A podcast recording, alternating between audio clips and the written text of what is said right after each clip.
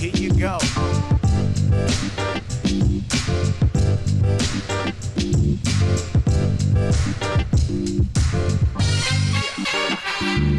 Relocation frenzy. That's the nothing personal phrase of the day.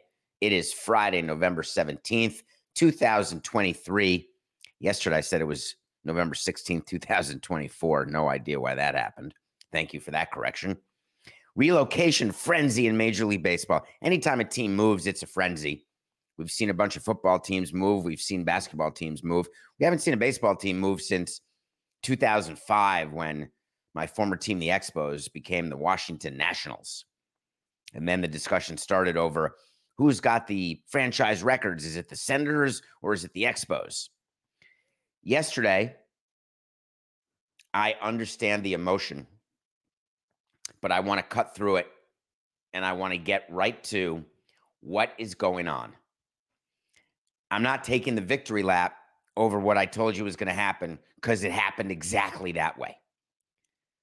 So those who had listened to previous shows, I assume, were not as emotional as those who were new to Nothing Personal.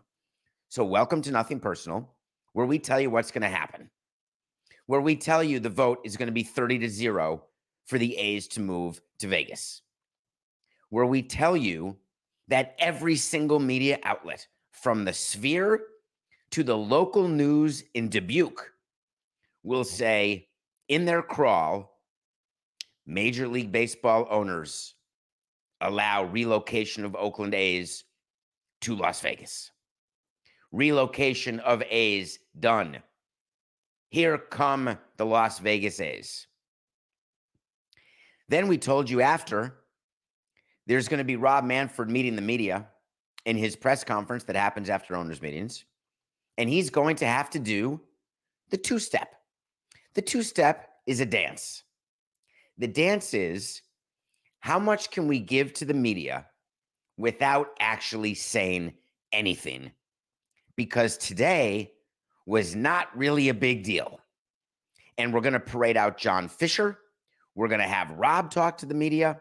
Then we're going to allow the president of the Oakland A's, our dear friend Dave Cavill, to give an interview, a Q and A to Evan Drelick. And together we'll examine, and people will come away having learned nothing. I was in the business. The goal when you're meeting the media, the way we had to after contraction with, with the Expos in two thousand one. Are the Expos going to be contracted? New to the Marlins in two thousand two. Are the Marlins moving in oh six, oh seven, oh eight, oh nine? Will they get a ballpark? Will they not? The ballpark's opening. When you are meeting the media, you are speaking to your fans through the media. You are giving little sound bites. You're giving little Easter eggs, so that there can be hope in one place without dread in the other. So you have to say things like, it's a sad day for Oakland, but it's a happy day for Vegas. That's like the end of the World Series. The parade, that's a happy day for Texas, a sad day for Arizona. What does that actually mean? When you are hearing sound and statements where people are explaining to you, here's what we did. It didn't work. Now here's what we're doing. Does that sound as though that's excuse making? It's not.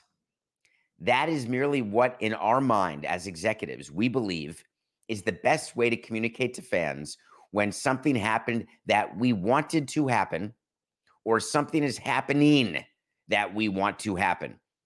Key verb tense usage there, alert. When something is happening that we want to happen. What happened yesterday is present tense. What baseball needed to accomplish yesterday, they accomplished. Remove the owners from the equation.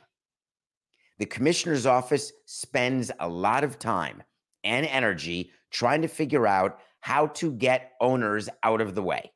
That doesn't mean that the commissioner's office doesn't report to owners. It doesn't mean that owners aren't actually in charge of the future of their game. But the owners who voted thirty to zero to allow and approve the A's relocating to Vegas did it based on the following. One, a relocation committee that was started by Commissioner Manfred, consisting of the owner of the Royals, the Phillies, and the Brewers. The commissioner made it clear that that relocation committee worked very hard and that that relocation committee gave suggested analysis to the commissioner. And the commissioner adopted everything that committee said.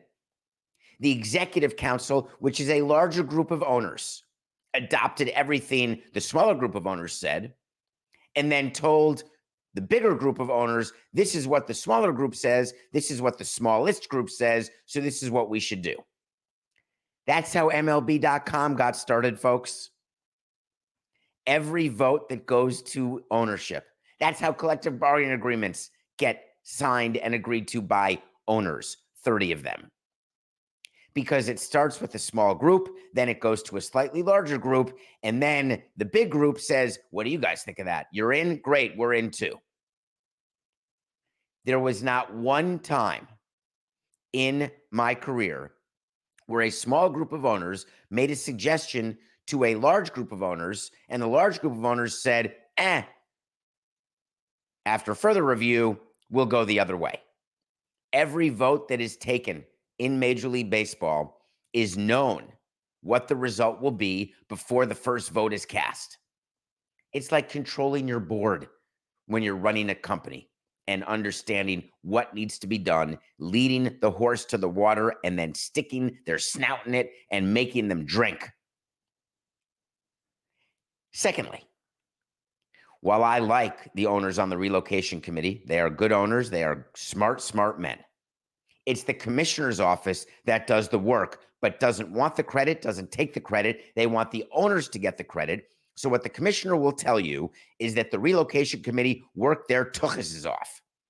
Hours and hours of meetings and analysis as though they were the ones doing the work on the market in Las Vegas and examining the projections. It's always people in the commissioner's office.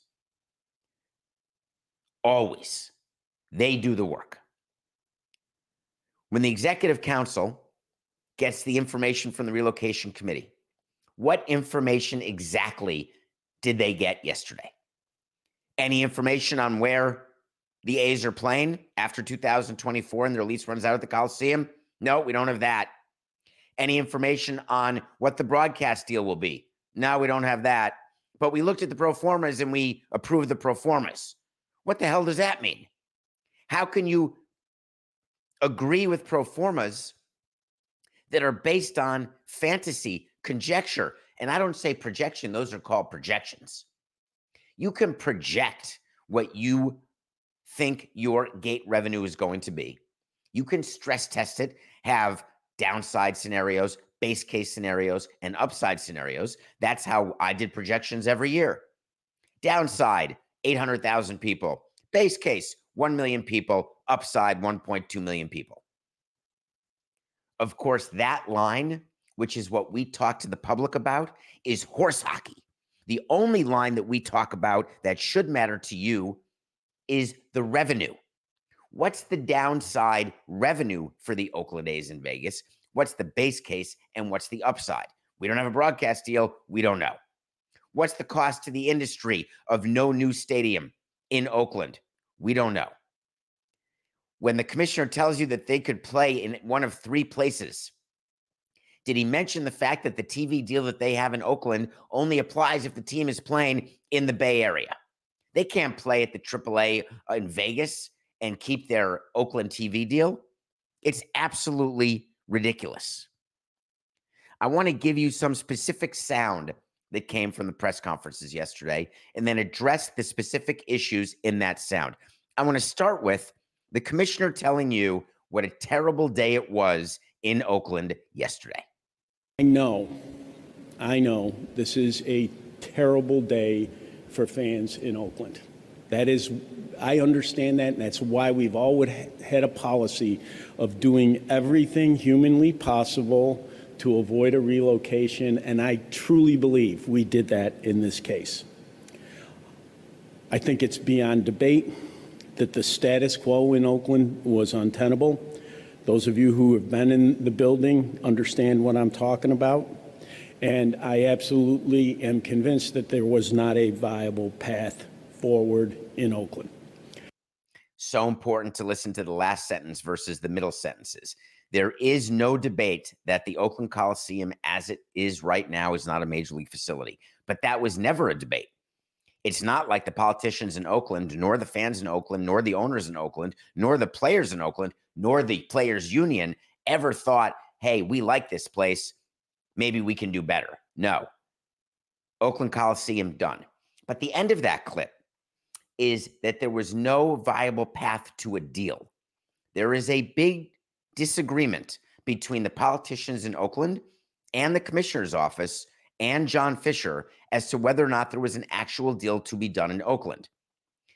The reason why there's a difference of opinion is that when one party doesn't want to do a deal, you can always put up hurdles to stop a deal from happening.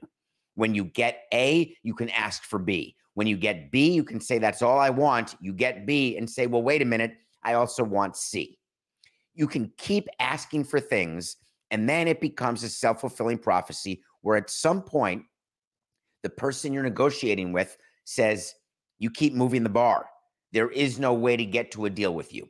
That can be on the owner. That can be on the public entity. That can be on either side of a negotiation. The theme of his opening sound there is how seriously Rob takes relocation. Of course he does. He doesn't want to relocate out of Oakland. It is a really important market for baseball. This is not a good day for him, for baseball at all. How about the sound about the deal in Oakland? Because I want you to hear more specifics about whether or not there was ever a done deal. Keep in mind, after this sound, when I say the words to you, never and done are the key words. An effort over more than a decade uh, to find a stadium solution in Oakland. It was John Fisher's preference. It was my preference. As a matter of fact, the first trip I made after I was elected commissioner was to Oakland uh, to talk to John about trying to get something done there. Um, it didn't happen. We, you know, a lot of back and forth, but it, the fact of the matter is that there, there was never a deal in Oakland. There was never a deal in Oakland. Those words can never be countered by the politicians, because that is what lawsuits are made of. When you think you've got a deal with someone and the other side does not believe you have a deal and you go to court, there is a discussion. Is there a contract? Is there a signed contract? Was there a meeting of the minds? If the commissioner views that there was never a deal in Oakland, it actually doesn't legally matter or practically matter whether the mayor of Oakland or the fans of Oakland or the city council in Oakland or anyone else thinks, hey, we were only eight million dollars apart. We were one hundred million dollars apart. We were done. It was great. We were ready to build. We were spending money on infrastructure. That's all sound signifying nothing. Never a deal in Oakland literally means only there was never a deal in Oakland. He's not talking to whether Oakland would do a deal, whether John Fisher would, whether the mayor would. He was merely giving you a point of fact. What else came out in this press conference that would have infuriated me as a team president when I was told with the Expos, you can't move the Expos. There's going to be a relocation fee that you will not be able to afford. John Fisher is moving the A's to Vegas in theory, and there's no relocation fee. But is there? Let's hear what the commissioner said about the relocation fee. Um, that a relocation fee in this particular situation um, was inappropriate. Um, we, there was significant um, expenditures by um, John Fisher and his family to get the stadium built. Um, it's a billion and a half dollar project. Um, that was really important. Um, we also felt that in terms of the public support that was available, um, the, the waiving of a relocation fee um, made that support stronger. Um, and, you know, we wanted to go into the market in a way that the people in the market felt like, um, you know, we were making an investment in them and looking to grow the game. That's the best I can do for you in that one. Yeah, we could have done a little better. So it's an investment in the market by waiving the relocation fee. Actually, if you view the market as strong and one that you really want to be a part of, then owners would be running all over themselves, jumping all over themselves to move into that market. And therefore, you'd give it to the highest bidder. Or better yet, you'd make it an expansion market. Would it be a market worthy of an expansion fee? Because think about what the commissioner wants you to believe, that the market is so good and the relationship with the public is so important that we're going to waive the relocation fee. But if there were no relocation and a deal got done in Oakland and Vegas became an expansion city, do you think that they would waive the expansion fee to get a new team in Vegas? Of course not. So really, what simply should have been said is, we waived the upfront relocation fee. However, if John Fisher sells the team after moving to Vegas, getting a new stadium, and increasing its value, we are charging a flip tax to John Fisher. We don't want him taking advantage of the Las Vegas market or of the possibility of the Las Vegas market and coming in and not being the owner who we hope and know him to be. And if he just flips the team, we're going to get that money. Flip tax. I negotiated a flip tax provision, paid a flip tax when the Marlins got sold, but paid it to the public. Of course, the definition of a flip tax is inside an agreement. You can define the calculation of profit, just like we told the city and county in Miami. The team got sold for one point two billion dollars, and we sent a document saying the profit was actually zero. It doesn't mean the profit was zero. What it means is, according to the calculation and the definition in the calculation, we can make it so the profit is zero. But we negotiate that up front. Ended up settling with the city and the county, but be that as it may, the bottom line is there is a relocation fee. It's just going to happen after, not before, and we won't know exactly what that flip tax provision is until it gets leaked. And the interesting part here is nothing has been leaked. The commissioner said there's a binding construction agreement. Binding to who? Between who? No one asked the question, and when it was asked, there was no answer. A construction agreement is between the public entity and the private entity, and then there's an agreement between the private entity and the construction manager. What the president of the A's said is, it's a guaranteed max price. I built a ballpark. You can have a contract with a guaranteed max price, except there are twenty-five variables in that contract, because no contractor will give you a guaranteed maximum price right now when they don't have the facts about the site or the design. How can you have a guaranteed maximum price when you don't know what you're building? Oh, Christ, we need one hundred thousand more tons of steel? Didn't know that. I want to see the contract. Show me the G M P if you are the Oakland A's. In terms of the construction agreement between the public and private entity, where is it? It's got to be a public document. The deal between M G M and the A's over building the ballpark in on nine acres on the Strip. Where's that agreement? What's being told to us is these agreements are all getting ready. They'll be done by December, January, February, some of them now. What exactly were the owners voting on? They didn't have any information. But that wasn't the point of the meeting or the vote yesterday. The point was to get M L B owners out of the way. Get any approvals required out of the way so then the rest of the work can be done.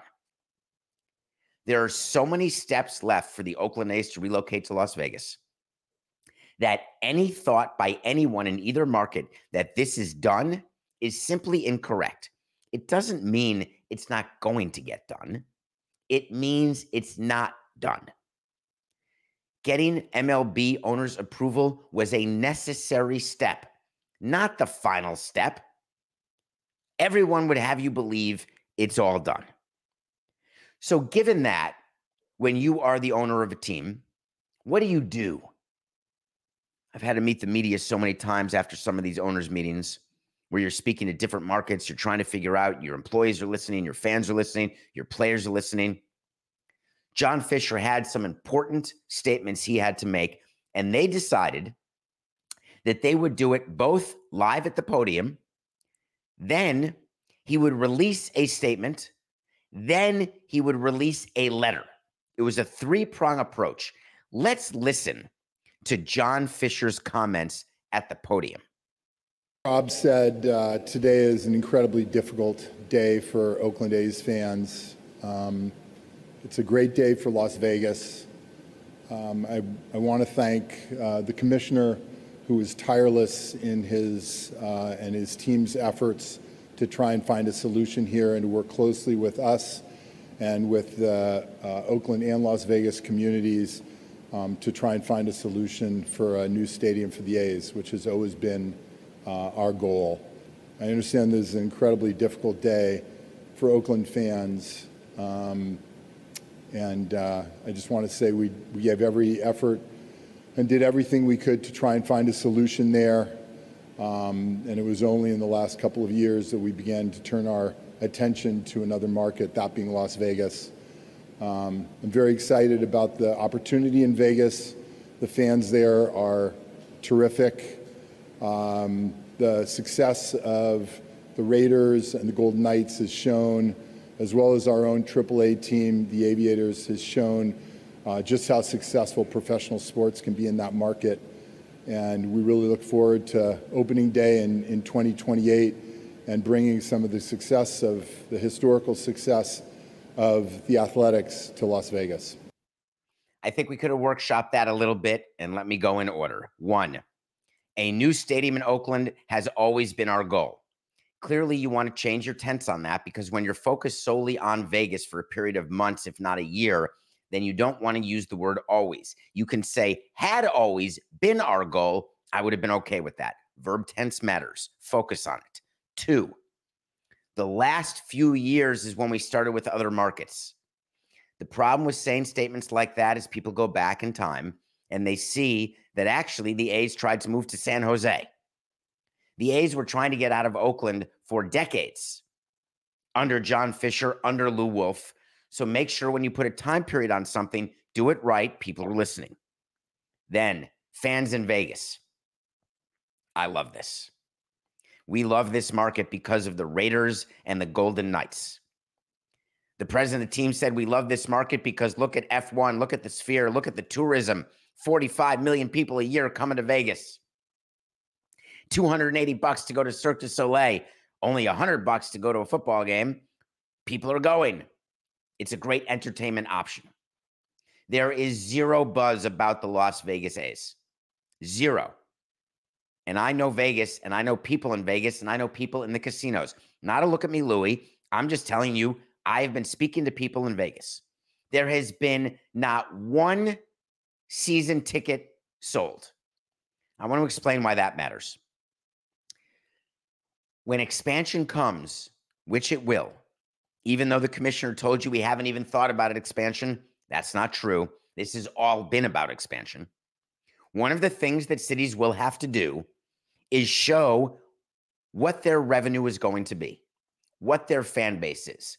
It's going to come in the form of those fifty dollars season ticket deposits where they can show, look, we've got ten thousand full season ticket equivalents. We've got twenty thousand people on a list who are interested in tickets for this. We haven't seen that in Vegas yet. We have a naming rights. We have the following corporate sponsors who are interested, so our corporate revenue will be blank. That would be helpful for the relocation committee to have known. Nope, no information on that, so we're just going to guess.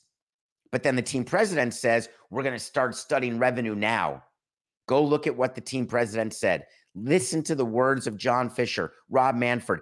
This was the goal, this vote. Now we can start doing the other stuff. That may be the single biggest horse hockey comment of the entire day. All we were doing was getting focused on this relocation vote. This vote was in the bag from day one. This vote has never been the issue. It's not like when there's a small market caucus and a large market caucus and you're worried about eight teams blocking and you're politicking. Give me a break.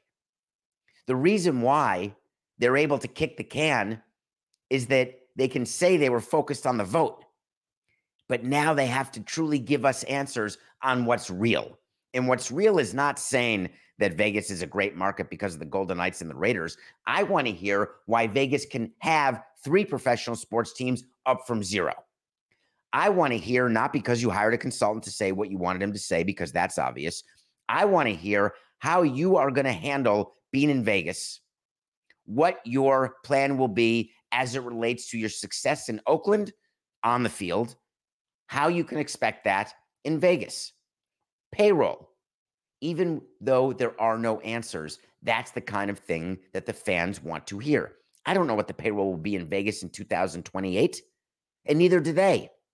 But to just give you a blanket statement that Vegas has been great for the Raiders and for the Knights.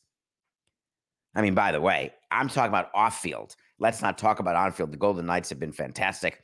The Raiders obviously have not been great in Vegas. I think they've had four coaches in four years in Vegas, but that's not really relevant. I'm really focused on the revenue, the corporate opportunities, who's supporting them, who's standing up excited, where is the community rallying? I just don't know. So I conclude this portion of the show by saying I can picture owners coming out like Mark Walter of the Dodgers and saying, Oakland's not sustainable. They've worked on it for a long time. You can't play in that stadium. We know you can't play in the Coliseum. We know there has to be a new stadium somewhere. We know that Oakland's going to lose revenue sharing without a done deal by January of twenty-four. These are facts. What we don't know is whether or not Vegas will be better than Oakland as a market. What we don't know is whether there's a stadium deal done in Vegas. What we don't know is what the timing of any announcement will be of any meaningful progress in any agreements. What we don't know is almost anything. What we do know is what we knew long ago, that thirty owners in a roll call vote, when asked to approve relocation based on zero useful information, zero, all were willing to vote yes. That's all. When we come back, we're going to review a movie that you asked me to see, and I did. And then we're going to remind you about some baseball awards and baseball predictions. Don't go away, because if you think we're not going to mention F one, you're incorrect, because we are. It's going on in Vegas, and we'll see how that's going right after the break. This podcast is sponsored by Ramp. Are you the decision maker in your company? Consider this. For the first time in decades, there's a better option for a corporate card and spend management platform. Meet Ramp, the only corporate card and spend management system designed to help you spend less money so you can make more. Most corporate credit cards offer points as incentives, but those points amount to less than their worth in real cash value. Ramp's business cards offer you cash back, real money in your pocket. Plus, you control who spends what with each vendor. And Ramp software collects and verifies receipts automatically, which means you'll stop wasteful spending and close your books in hours instead of days. Businesses that use Ramp add up to five percent to their bottom line the first year. If you're a decision maker, adding Ramp could be one of the best decisions you've ever made. And now get two hundred fifty dollars when you join Ramp for free. Just go to ramp.com slash easy. Ramp.com slash easy. R-A-M-P.com slash easy. Cards issued by Sutton Bank and Celtic Bank, members of F D I C. Terms and conditions apply. Welcome back to Nothing Personal. Someone asked me to watch the movie called She Came to Me with Peter Dinklage and Marissa Tomei and Anne Hathaway. It is a movie about a writer who has a composer who's got writer's block. That's Peter Dinklage. And Peter Dinklage is married to Anne Hathaway. And Peter Dinklage meets this tugboat captain named Marissa Tomei, somehow has a thing with her, somehow ends up becoming his muse, because that's a thing in movies, which is awesome. The story is full of cliches. The movie is a small piece of brilliance. The performances by the three leading actors, Anne, Marissa, and Peter, are outstanding. Not award-worthy, because we're getting into award season, but outstanding.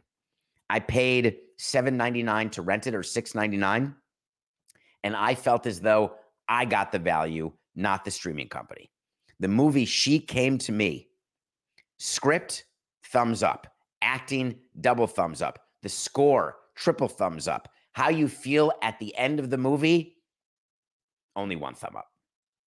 It's called She Came to Me. Okay, let's go back now. What does that mean, the hot ones? Coca, I don't know what that means. He's talking to me right now. Oh, from Pablo's show. What? I have no idea what that is. Oh, the hot ones with the hot sauce? What do you want to know about that? How I feel? I feel great. So I was on Pablo Torre Finds Out, and he did a show. It came out yesterday about uh, my lack of taste or smell. And he did a deep dive, and I opened my kimono to him. And to end it, he just he said, would you come back into the studio? Because we got a very well-known person who I didn't know until yesterday. Now I follow on Twitter, and I think it's great, whose name I, I forget right now. And very, very popular. He does hot sauces. Sean Evans. So Sean Evans asked me to taste three different hot sauces that were off the charts in terms of hot. Pablo couldn't do it. He did two of the three. I did all three. After the taping, Pablo was sick, and it didn't even impact me because, A, I couldn't taste it or smell it. My eyes weren't tearing. I didn't feel sick. People are wondering whether I got hot rim and whether I had a problem in my tummy. And the answer was the wings were terrible, but the hot sauce was fine. Okay. Postseason awards are done. So this is the time in the show when we tell you what we said was going to happen and then see whether or not we were right. Again, accountability. That's all I ask of anyone else, and that's what I delivered to you. I think it was clear when I told you what was going to happen preseason that I was going to have a few things wrong and a few things right. I had the Blue Jays, Twins, and Astros winning the divisions in the American League. The Twins and Astros won the division. That's two out of three. It ain't bad. I had the Yankees and Mariners in the wild card. That didn't work. I had the Braves, Cardinals, and Dodgers winning the division. How did we do? Two out of three ain't bad again. But I had the Mets and the Padres in the wild card. No good. So I'm down a little money. Until I had the Astros over the Braves in the World Series. Uh-oh, oh for two. But I had Framber Valdez and Max Fried winning the Cy Young. Nope. Now I'm really down. Until last night when the M V Ps were announced and Shohei Ohtani was the unanimous M V P of the American League and Ronald Acuna was the unanimous M V P of the National League. Guess what I predicted before the season started? At plus one thousand, I predicted Acuna. We're now up money. At plus two hundred, I predicted Ohtani. We're up more money. So I got the M V Ps right, the Cy Youngs wrong. I want to point out from the postseason awards and congratulate Garrett Cole for his first Cy Young. And then I want to do what also people don't often do with a microphone is give you a mea culpa. I spend a lot of time telling you that I'm not a fan of Blake Snell. I don't like five and dive pitchers. I don't like pitchers who walk a lot of hitters, even if they get out of it. I don't want extra traffic on the bases, and I want length because I don't want extra innings in the bullpen. Blake Snell was unhittable in the latter part of last season and easily won the N L Cy Young for the San Diego Padres. And he has now become, I want to get this right, the second left-hander in history to win the Cy Young Award in both leagues. He won it in Tampa. Now he's won it in San Diego. There's only seven players ever who have won it in both leagues. Listen to this list. Gaylord Perry. If you've never heard of him, you ought to. Pedro Martinez. Best I've ever seen. Randy Johnson. Roger Clemens. Roy Halladay. Max Scherzer. And Blake Snell. As much as I can say that Blake Snell's name doesn't belong in that group, it does. Because it is. Congratulations to Blake Snell. And the timing was outstanding because he's a free agent. Ooh, open your checkbooks, folks. Make sure that you line up first to overpay Blake Snell. Jump all over each other. Go read the predictions. Oh, by the way, G Ms and presidents, we don't look at the articles that have all the free agent trackers and predictions. Oh, Blake Snell, six years, two hundred ten million dollars. Ah, that's what we should offer him. We never even look at that stuff. All the free agents, we got some wrong, we got some right. Never looked at that, nor did our baseball people. But I'm going to give you a wait to see on Blake Snell. When we say something's going to happen, like with all of these predictions for the for pre-baseball season, we'll revisit it. Here's one. Blake Snell will not get five years in free agency. Every single article says at least five years for Blake Snell. Every single baseball person ought to be looking at Blake Snell and saying, ooh, let's not pay the guy at his max, at his best. He will never be better than he was last season. We are paying for declining performance. But David, he won the Cy Young in oh eight, and he won it again in, uh, not in oh eight, whenever he won it, in eighteen, and now he won it again in twenty-three. We're going to get that again? Nope. He will get under five years. Okay. We won a parlay yesterday in our Nothing Personal Pick of the Day. One second, please. Nothing Personal Pick of the Day brought to you by. We are one sixty-nine and one sixty-eight. We had the Heat and Thunder in a Moneyline parlay that was plus one fifty-eight. We got that right. And then we had the injured Joe Burrow covering the spread against the Ravens, and they got their ass kicked. My preseason Super Bowl pick was the Bengals, and I'm feeling rather miserable about it. So we are one sixty-nine and one sixty-eight. Let me give you three picks. Tonight, we've got the Knicks two and a half over the Wizards. We're taking the Knicks. I've got one message for Jordan Poole. Overrated. Knicks two and a half over the Wizards. Hard being the number one guy, isn't it? Saturday, Louisville is plus one versus the Hurricanes in Miami. Louisville is getting a point? I guess because it's at Hard Rock? We're taking Louisville. Sorry, Hurricanes fans. Or you're welcome. And then Sunday. If you think a new offensive coordinator isn't what was needed in Buffalo, then you've never replaced a coach midseason. It's brilliant. Josh Allen comes in and says, thank God I don't have to throw interceptions anymore. This is awesome. I take personal responsibility for the fact that we had to hire the fire the O C, but now we've got the quarterback's coach. Yeah. The good news is the Bills are playing the Jets.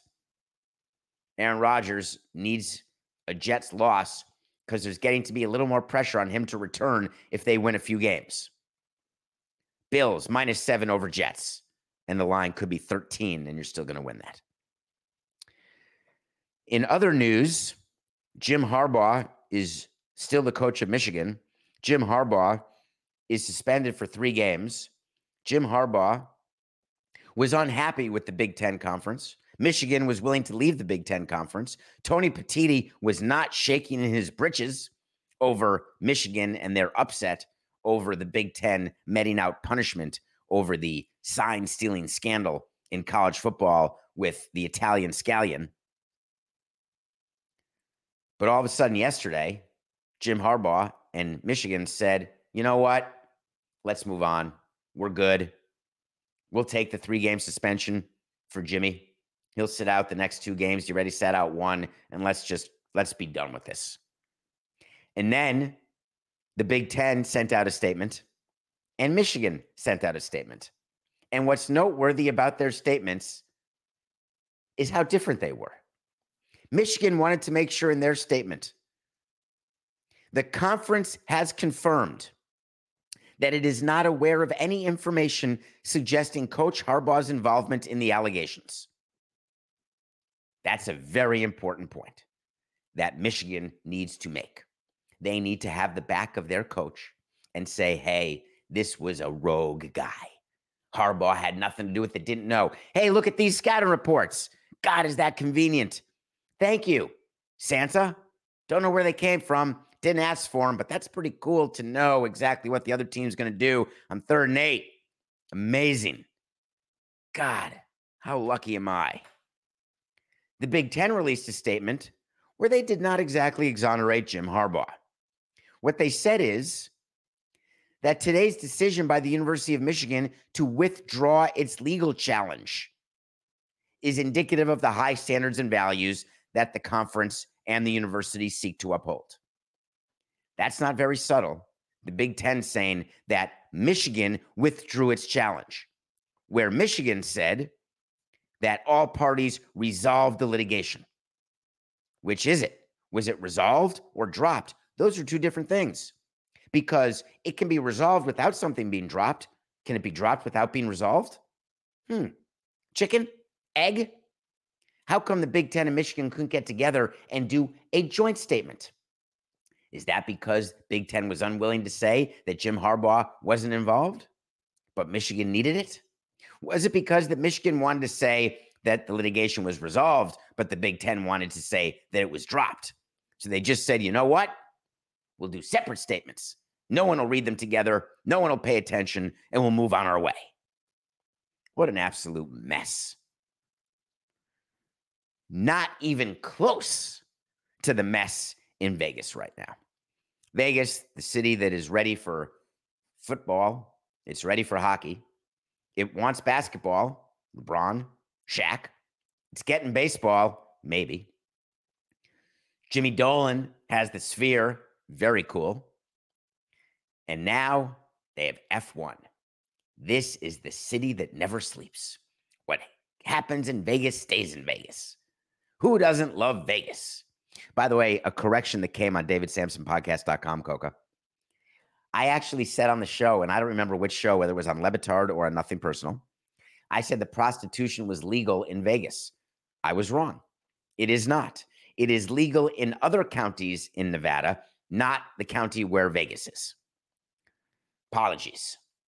Did not want to impugn any of the morals or the moral people in Vegas. You know I love Vegas. The F one has been a disaster. For all the people who bought the multi-thousand dollar ticket packages when it first was announced and they were first made available, the million dollar V I Ps, congrats. I hope you're having fun. For the people who were willing to wait to buy tickets, the prices have gone down significantly. Why? It turns out demand and supply were not yet meeting on the curve. And when that happens, you have to adjust pricing. And so they did. Yet still, empty seats, which means they didn't adjust fast enough and the prices wouldn't go low enough. Or is it because it was cold out? Or because the Vegas event started at ten p.m. local time? Is that too late in Vegas? It shouldn't be for the tourists. Why is it starting at ten p.m. Vegas time? Because that's one a.m. East Coast time. Outstanding. Perfect for all of us people on the East Coast who like F one.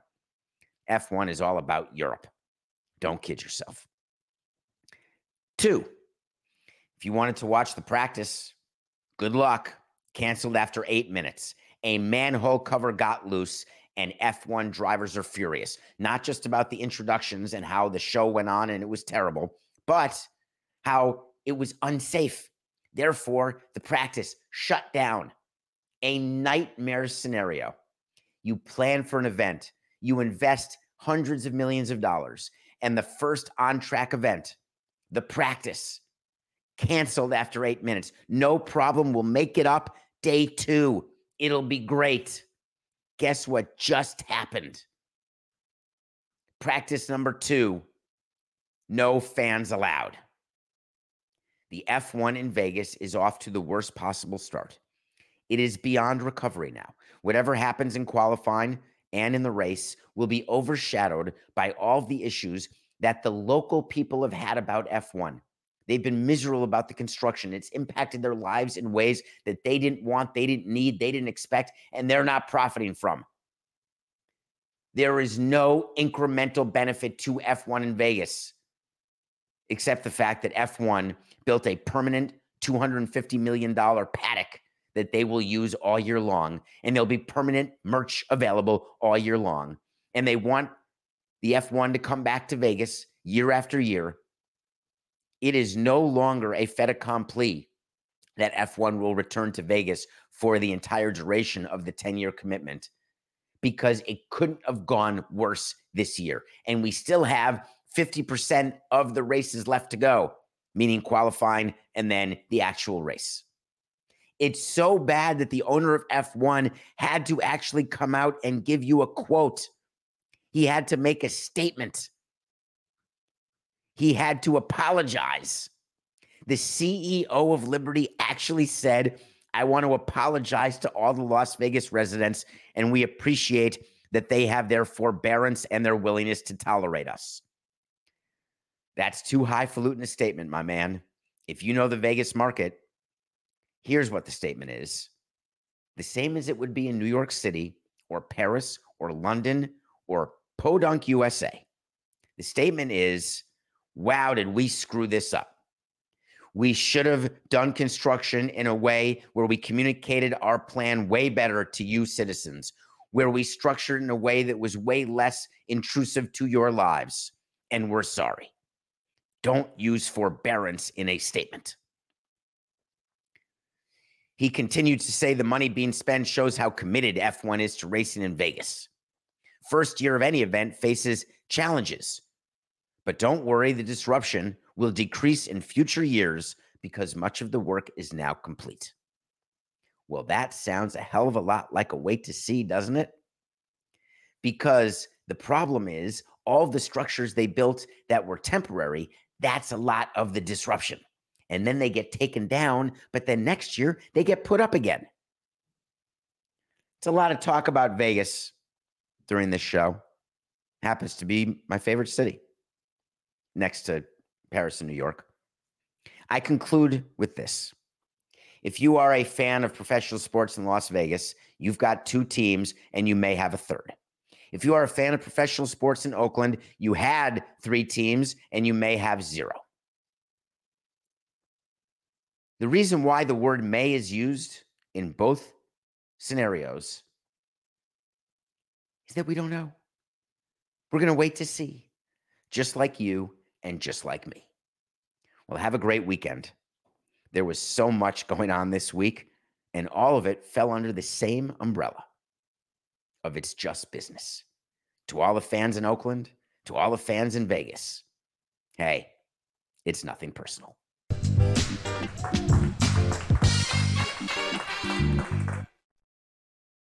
Without the ones like you, who work tirelessly to keep things running, everything would suddenly stop. Hospitals, factories, schools, and power plants, they all depend on you. No matter the weather, emergency, or time of day, you're the ones who get it done. At Grainger, we're here for you with professional-grade industrial supplies. Count on real-time product availability and fast delivery. Call, click grainger dot com, or just stop by. Grainger, for the ones who get it done.